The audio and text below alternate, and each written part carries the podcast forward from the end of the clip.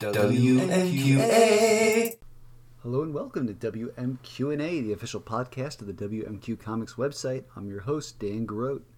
This week, Matt Lazowitz and I are chatting with Jamie Rotante, an editor and writer at Archie Comics, whom you may know from last year's Betty and Veronica Vixen series, in which the girls ran a biker gang. This year, she's writing another Betty and Veronica series, this one light on leather, but heavy on the pressures that come with being a senior in high school. We talk about both those titles, as well as Jamie's other jobs as a music writer and a mentor, plus a fun little detour into how we go about tackling our respective to-read piles. Meanwhile, what's going on over at WMQComics.com? Oh, Billy, do we have stuff. Andrew Magazoo is back, writing about College Humor's new Dropout webcomic service. We wrote about a Philadelphia comic shop that's looking for help paying the bills, which, man, we've gotten a few reminders this year. Comics is a rough business. We're looking ahead to this week's comics and the return of Marvel Comics Presents, which I really want to hear from fans. Like, what is, if you're a longtime reader, what is your favorite Marvel Comics Presents story that is not Weapon X? That obviously is the easy out. It is the free bird of Marvel Comics Presents. But if you do have a pick, let us know. Tweet at us at WMQ Comics or hit us up on our Facebook page because I'm really curious. Anyway, we've also got reviews up on Young Justice number 1 and Gunning for Hits number 1, which I really enjoyed, and more importantly, our man of the field, Joshua Bermont, really enjoyed. But let's get into the meat of the matter. Here are me and Matt and Jamie. So you are our first official guest of 2019. So I'll start off by asking, how were your holidays? They were very good, very relaxing, which was nice. How were yours? Oh, very good, very good. Can't complain. I did as little as possible, which was delightful. Same here. And I have two kids, so there's no way I could do as little as possible. We're just rubbing it in. We usually like to begin by asking our guests what comics they remember reading when they first got into the medium, either personally or professionally. So for me personally, it was actually Archie. Okay. That worked out pretty well for me, especially the Betty and Veronica comics. I also read a lot of the Barbie comics growing up. So those were my two in terms of personal. When I started working in comics, I know it was a little late to the game, but that was when I was really into, I just read the Watchmen graphic novel. Okay. Which was, that was right before I started working in comics. That was what kind of, sparked my interest in pursuing it as a career.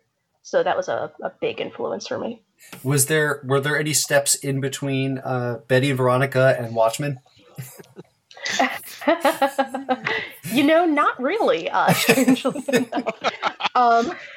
I feel like I grew up with Archie, I grew up with Betty and Veronica, and then for a while I wasn't following comics as closely. Mm-hmm. So then when I kind of got back into it, I didn't really know where to start. So I read a lot of random indie comics from publishers that don't even exist anymore, just kind of basically whatever sort of caught my eye along the way. And then a friend recommended Watchmen. So it was Watchmen, and actually Watchmen and Sandman were the first two, and then that sort of sparked my interest again. Sandman was also Matt's gateway drug, or one of them. Oh yeah. Well, I mean, I was a superhero guy growing up, but I discovered Sandman, and suddenly the clouds parted, and a whole new world was opened for me. It's a game changer. Oh yeah. So you're writing Betty and Veronica now, and the theme of that comic is they're dealing with senior year and the countdown to them possibly, going their separate ways. You just wrapped another Betty and Veronica series in which they led an all-girl biker gang. So I guess what I'm curious is, how do you plan to top the action sequences in this new series? I don't think I could top them. This is an entirely different approach. So... For me, Vixens was just an alt-world take, so that existed on its own sort of planet. where this is more of a return to form for the girls. So you won't see any crazy action scenes. It's going to focus more on the YA aspect of it. But I don't know, maybe I should have them form some sort of like cheerleader gang or something. Maybe before graduation day, the whole school is about to explode and they have to save it from doom. Well, Cheryl Blossom is there, and according to at least one alternate universe, she could be the Antichrist. So that's, I mean, you know, she could be the Antichrist. You have a werewolf, you have a vampire, so there's a lot of things that could go wrong. So many zombies. So many zombies. This is a bit more of bridging the gap between sort of classic and the newer Riverdale stuff. I like to think this is kind of like a happy in between. So before we dig into the current series you're working on, I'm just curious, where did the concept for Vixens come from? I mean, there've been so, as we were just saying, there've been so many of these sort of alt takes on Archie the past few years, these really high concept ones. I'm curious where this one came from. So that was sort of born out of a discussion we were having in editorial where, because we have so many alt-world takes, it's sort of, you know, where do you go next? You know, because you could do all of the classic movie monsters, and we're doing a great job with those, but then it's, you know, what else can we do? So we were just sort of, you know, looking through different pitches and coming up with the different ideas, and I just kind of blurted out, like, you know what I would love to see? Something where it's, you know, Betty and Veronica, it's like cheerleaders, female-friendly by day, but then at night they're in, like, a gang. And it was just sort of kind of a loose idea like that. And that sparked the attention of Mike Pellerito, who was heading up editorial at the time and co-president.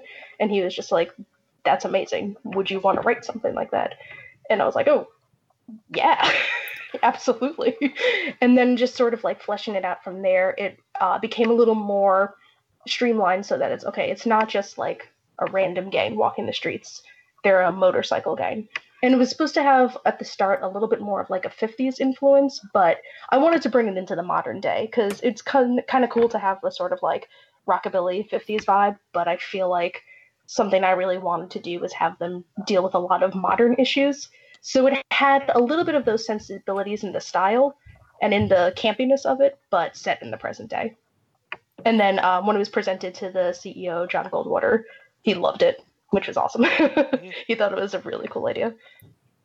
I did love, Ava Cabrera did a lot of the art throughout the series, yeah. And I love the fashions, and it, you know, it absolutely is that, you know, that rockabilly, throwback look, but the girls wear it well, I guess. yeah, she did a fantastic job with that. She was great with any direction for outfits, and then just taking it and going from there. One thing I joke about is there are so many alt takes on Archie now that, you know, I look forward to there one day being that like Crisis on Infinite Archies type of. You never know. It could happen one day. Absolutely. You've talked in interviews leading up to the new Betty and Veronica series about how senior year can be stressful. Yes. The final order cutoff previews for issue 2 actually just came out today. And, I don't think this is too much of a spoiler. There's just one panel, small panel on the page in the second issue where Betty is sitting for her senior year photo and Sandra Lance draws her with, you know, these world-weary bags under her eyes. And, you know, I'm curious, in your spare time, I know you're part of a mentoring program for high school girls and creative writing, which is awesome. I'm curious if you feel like some of, you know, your experience there informs this series in any way. Oh, 100%. Yeah, absolutely. That's a huge, huge influence on this because my mentee who I'm working with is a high school senior herself.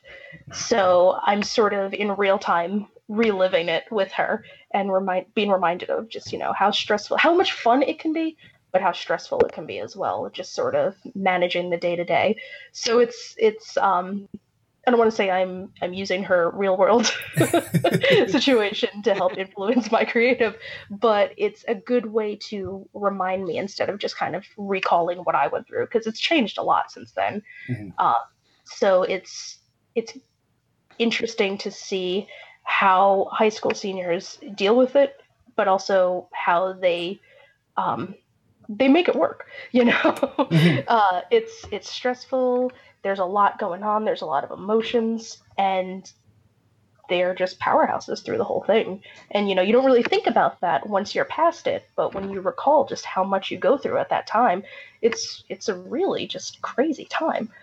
And we, you know, so many of us get through it, and it's just sort of, you know, something you remember when you flip through your yearbook, but then when you actually like think about it, there's a lot going on there.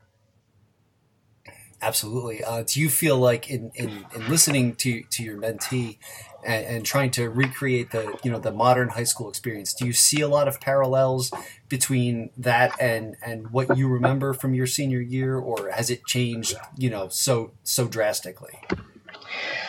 There's definitely a lot of parallels. I think the big thing for me is I was honestly not as dedicated as I probably should have been at the time. I'm constantly impressed with just how much she piles onto her plate and how much she does. She does volunteer work, she does extracurriculars, and I'm constantly blown away by just how much she commits. And I think I did not do half that much when I was a teenager. And I don't necessarily think it's because teens today are forced to do more. I think she's just a way more motivated person than I was at that time. But it's when you're really, really determined and you really want to stand out, because there's so many more people applying to college now, you do have to do a lot to make sure your application stands out. So I think in that regard, there's definitely a difference there. How did you get involved in the mentoring program? It was just something I found out about a few years ago, and I thought it was really interesting. It's an amazing program. It's Girls Right Now. It's based in New York City, and it just pairs professionals in the writing industry with teenagers from different communities who maybe don't have access to just certain programs or the right, you know, educational tools. And we work on different writing projects. I'm actually in the digital program, so it's a mix of writing and digital media, which is pretty cool. Yeah. And I'm learning as I go too, because I'm learning different programs along with my mentee, which is really nice. And yeah, so I found out about it just sort of by chance a few years ago. I thought it was really awesome. I applied a few times before I got accepted, and I've been doing it for the last 2 years, and I love it. Oh, that's great. It's been really, really amazing experience. So excuse me. So getting back to Betty and Veronica, issue number 1 opens with Betty talking about getting dumped by Reggie Mantle, which is kind of an unexpected pairing. I'm curious what made him your pick for Ms. Cooper's surprise summer fling between junior and senior year. I just really wanted to sort of take something from a little bit of out of left field. You get Bughead on Riverdale, so kind of going towards that again. I feel like we've all seen the many stages of that. And then I didn't want her to be with Archie, because this is supposed to some extent, spin a little bit out of what Nick Spencer is currently doing on the Archie series, as well as what Mark Waid did before. Mm-hmm. So there's still definitely that reeling from, you know, Veronica and Archie. And it's just who would be the most like opposite of Betty to have her paired with, and that's Reggie. And that creates, you know, a lot of drama, because it's something so kind of outrageous for the people in Riverdale to grasp that they didn't even tell anyone about it. And I just feel like there's a lot of fun there, because it allows me to sort of bring Reggie to a little bit more of a human level than he is on a lot of the other series. And I kind of like sort of taking him and making him a little more three-dimensional. We saw that in Reggie and Me, which was by Tom DeFalco with art by Sandy Jarrell. And I really liked seeing a version of him where you get to know a little bit more about him as opposed to just, you know, being the bad guy. And so it's kind of letting me do that a little bit more here too. I was a fan of Reggie and Me, both because it was a good story and also because I have two dachshunds myself, and so I was very concerned about Vader between issues. It got really tense. When I was reading the scripts when they'd come in, I was like, oh my God, please let this be a happy ending. There's one thing I can't deal with. It's anything happening to dogs. So as you can imagine, I've had some hard times with Afterlife and Jughead the Hunger. Oh yeah, no, absolutely. Those are some gut-wrenching moments. Hot Dog R.I.P. Poor Hot Dog, you can't catch a break.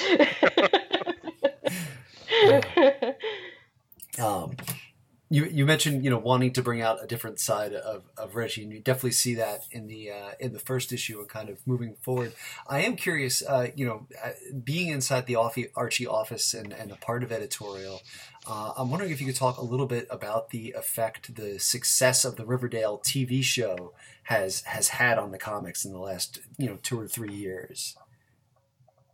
It's definitely something we notice, especially at conventions, where people can make the direct connection between the show and the comics. We have people come to the booth, and it's really amazing because there's a lot of people who had no exposure to Archie before and now are looking through our whole back catalog, which is awesome. And then a lot of people who have been reminded of their, fun times as kids reading it and then wanting to catch up and wanting to see everything else we've been doing. So it's really cool. And it's awesome to see that moment of sort of parents coming with either teens or younger kids who are like, Mom, look, we love Riverdale. And then having the parents realize like, oh my God, this is Archie. This is, I read this when I was a kid. Of course I want you reading this too. It's definitely felt a lot in that sense, which is really awesome. I got to give you all over there credit. My last Christmas, my wife's assistant at work apparently was saying something casual in the office about his crush on Cole Sprouse, and I was like, oh, on Riverdale? Yeah, my husband watches that. She said, really? And he was so excited to have someone to talk to because he didn't know anyone else who did and had never read a comic in his life. So I went out and got raided some dollar bins and got some random, recent Archies, and he was so excited. And now I think he's reading them somewhat regularly now. So it was like, oh, that's fantastic! Bringing someone else into the hobby. Absolutely, and it's a great. Just as we were talking about gateway drugs before, it's a great way to sort of. Like, oh, you like this? Here's the Riverdale comics. You like those? Here's 75 years worth of comics to dive into. I just finished reading a collection, one of the little, they're a little bigger than the digest size Archie Americanas of best of the 80s and the 90s, just for the hell of it. And it was, I remember a couple of those stories, like, I'm pretty sure I read this sitting in the orthodontist for my braces to be tightened. This exact story, I know this. I love working on those too, because I have those moments a lot where I'm like, yeah, I remember this on a car drive home from the supermarket, and I remember this over the summer reading this. It's awesome. Speaking of Cole Sprouse, talking about sort of the Riverdale effect, one thing that stands out to me as someone who's been reading for the past couple of years, I kind of jumped on there with the Mark Waid, Fiona Staples reboot is, and it's amazing to me how hot Jughead has gotten. Like absolutely, Fiona Staples made all those kids beautiful because that's what she does. That's how she, she can't not. But I feel like Cole Sprouse has definitely made it okay for there to be a Jughead out there who can get it. And I was thinking about how in issue 700, Marguerite Savage draws him. He's got like major guns. He's just sitting there like chowing down on hamburgers, like pelting Archie with questions, and like all I can look at is his biceps, and it reminds me of how it reminds me of what Marvel's done with Aunt May over the years across media, how she's gone from like the forever frail septuagenarian to Marissa Tomei.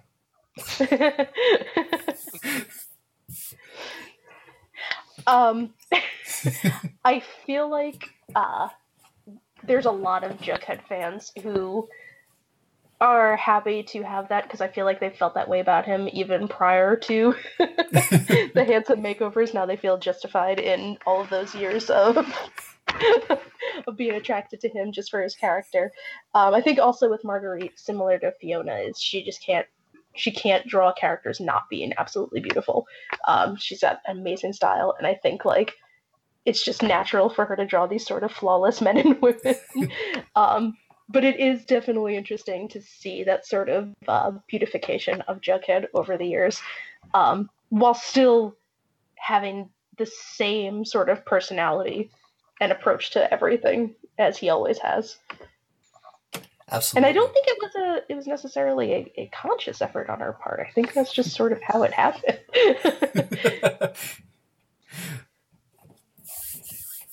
It's a wonderful default setting. Yes, definitely. Like any good piece of teen media, life in Riverdale tends to revolve mostly around 5 specific teenagers. Given the option and the druthers, which of Archie's other classmates would you elevate to kind of the gang's sixth Beatle?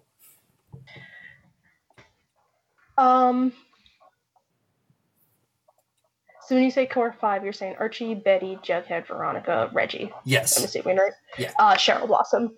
Though I think it's safe to argue that Cheryl's already kind of up there. She's one of my personal favorites. Mm-hmm. So Cheryl goes way up there for me. Also, Tony. Tony's a lot of fun as a character. I love writing scenes for Tony. She's just something about the way she talks and her approach to life. She's one of my favorites. Those are 2, maybe Choni together. Definitely, I would definitely elevate them. But those are just for my personal preferences, because those are 2 of my favorites. No, absolutely. Actually, Tony is one of my favorites also, and I think she was a secret weapon in the earlier Waid and Flynn run. Yes, absolutely. You know, and I kind of like that she had like this little role for a little bit as like Dilton's wingman or wingwoman, excuse me. Oh, see, there's my 6th right there. I love Dilton. I've always loved Dilton. Oh yeah. I have a soft spot for Dilton from the wonderfully absurd Archie's Weird Mysteries of the late '90s. Yeah, he played a big role in that. Yeah. He had a big role in Van Veronica too. Yes. He's definitely cropping up more in the comics. Oh. He's earning his way up there. he's making his way up the ladder. Well, you know, it's good. It's always good to have that like deep bench of like supporting cast and like ancillary characters that you can kind of move in and out as, you know, the plot calls for them. Absolutely, and we have so many. We haven't even scratched the surface of how many we have. When I was working on Vixens, I was doing that a lot. Even if it was just a minor character, I was trying to make sure every character we had was somebody that was featured, even if it was only for like 1 issue in the past. So that's why Evelyn played a big part. And then even just like random background character names were all characters who came at some point before. Mm-hmm. Well, I noticed. I mean, you had Ethel and Midge in the gang, and now they're also kind of, they've got their roles to play in the new Betty and Veronica series too. Yes. Yeah, they're you're going to see a little bit more of them as the series goes on too, because they really wanted to focus on a lot of the female characters. Mm-hmm. So the focus on this is squarely on Betty and Veronica, so I couldn't spend as much time with each one like I was able to with Vixens, where it was more about a group collective. But that doesn't mean that they're getting, you know, sort of left behind here. They definitely have storylines that are going to progress as the series goes on. And it's a 5-issue series, correct? Yes. Cool. So people who know you for your comics work may not know that you are big into the New York punk scene, which is awesome. I'm curious how often you get to go to shows. Not nearly as often as I would like to. I wish I was more tapped into it. I always tend to find out about shows right after they've either sold out or after they've happened. I used to be way more up on them. That's actually a resolution I have for 2019, is to try and tend at least double the amount of shows I have in the past. But my husband's a musician, and he's played in the local scene for years, so it's definitely a big part of my life. That's awesome. What would you say is your average show count in a year? Again, it's significantly tapered off, unfortunately. Yeah. Life finds a way. yeah, I know. That's something I'm definitely trying to get better at, even if it means just going to random shows I hear about every now and then. I want to say it's once a month, but it's been way less than that the last few years. Do you remember your first basement show? Going to your first basement show? Oh yeah, of course. That's a staple in when talking about any local punk scene.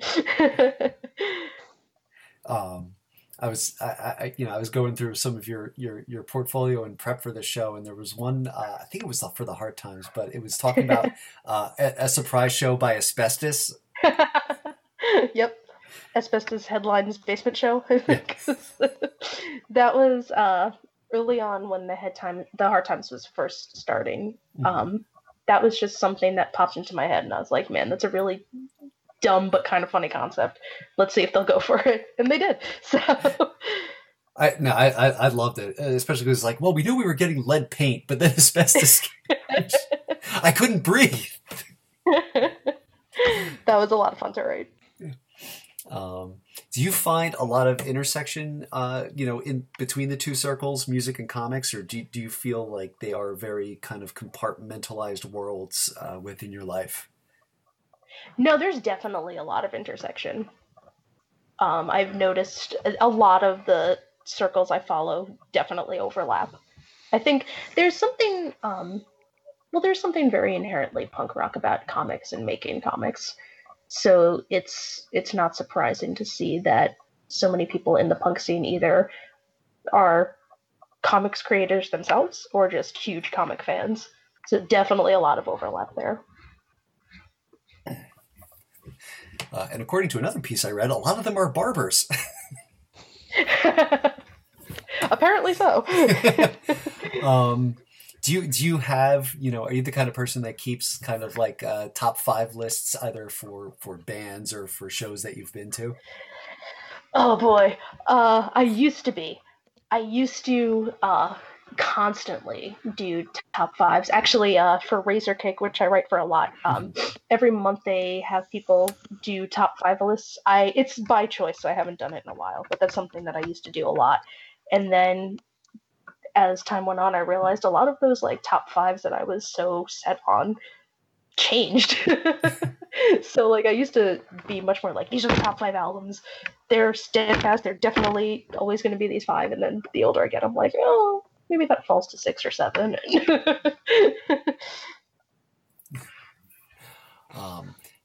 One thing I'll say for myself as I've gotten older is, I used to be huge into music, and I bought a lifetime subscription to Rolling Stone in 2003 that I'm still getting.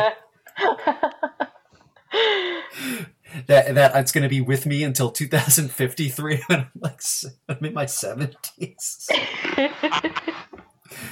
But I think since physical media has kind of gone away, I really haven't.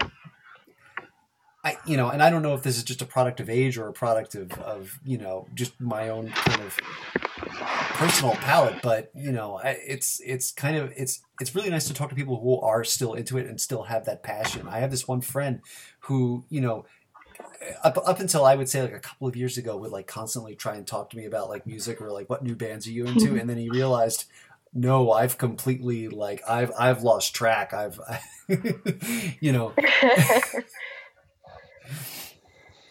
No, I definitely know how that goes. I'm sort of in that boat myself now, where whenever it's like, oh, what new band are you into? It's like,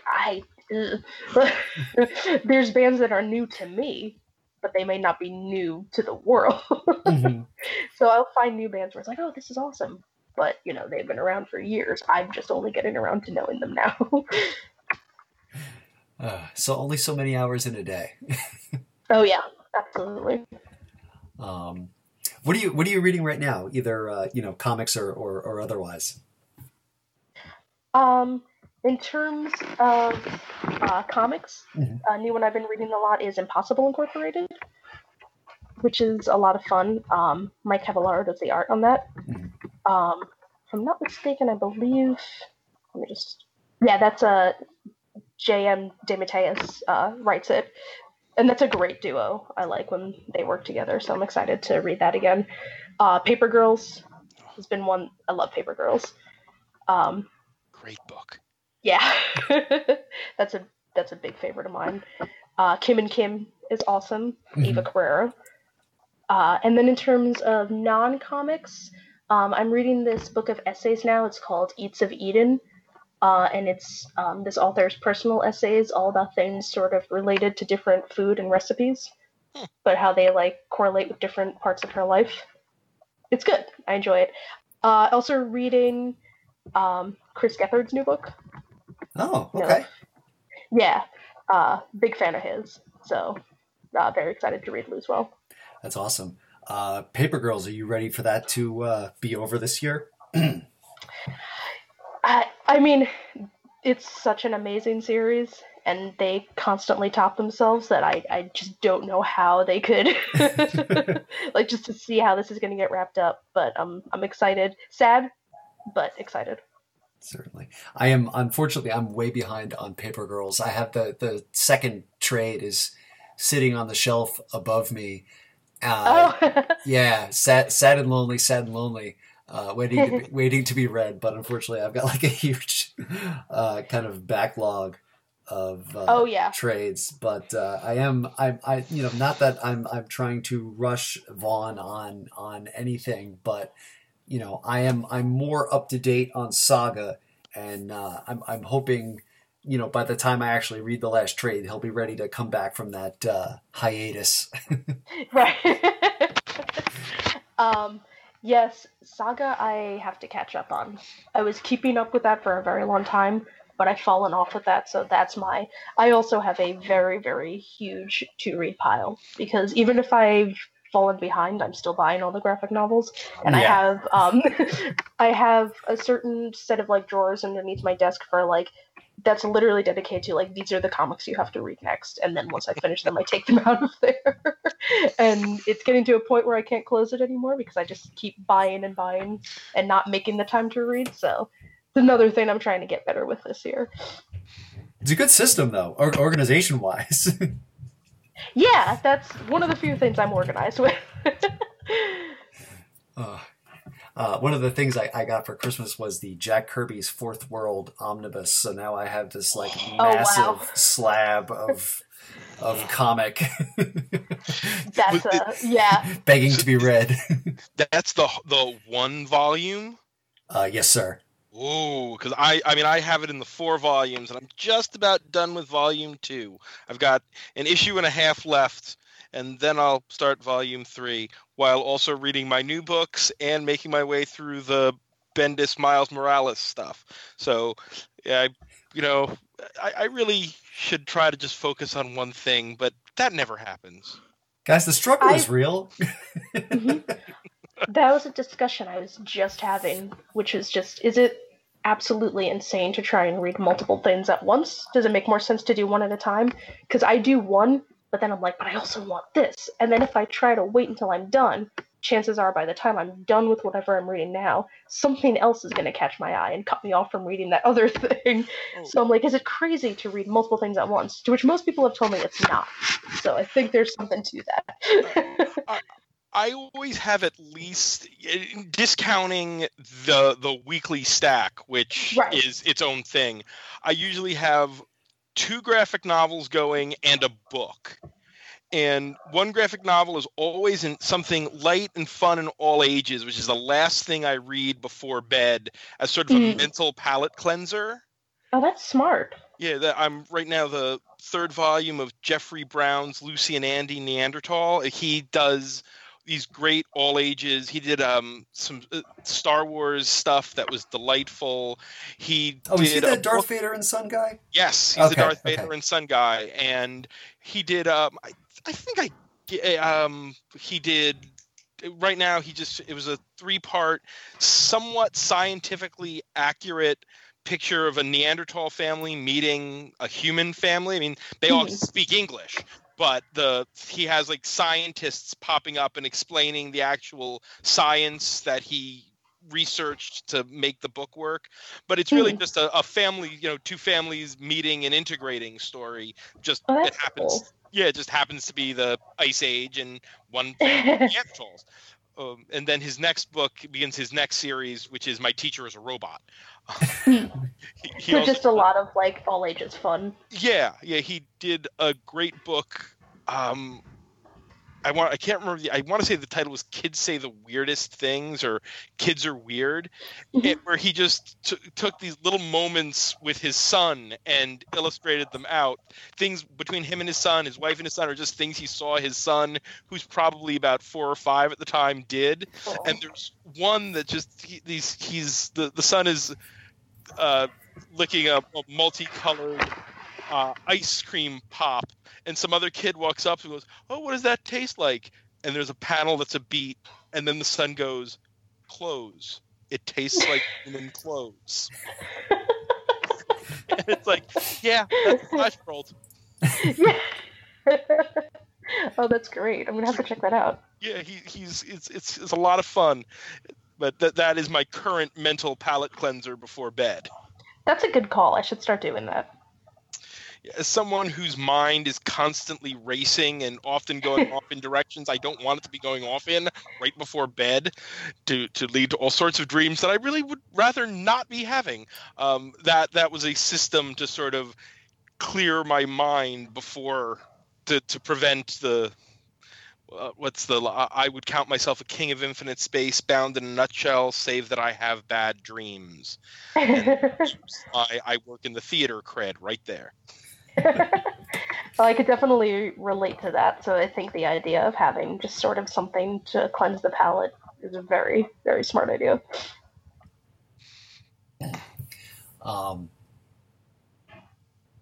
This started with reading multiple things at once.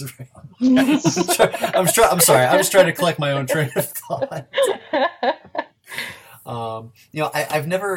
I don't think I've ever read 2 trades at once. I think the trade is usually the graphic novels are the things I try to sneak in between, like weekly reading, single issues, and then, whatever, I guess, reading I have to do for work projects for my day job.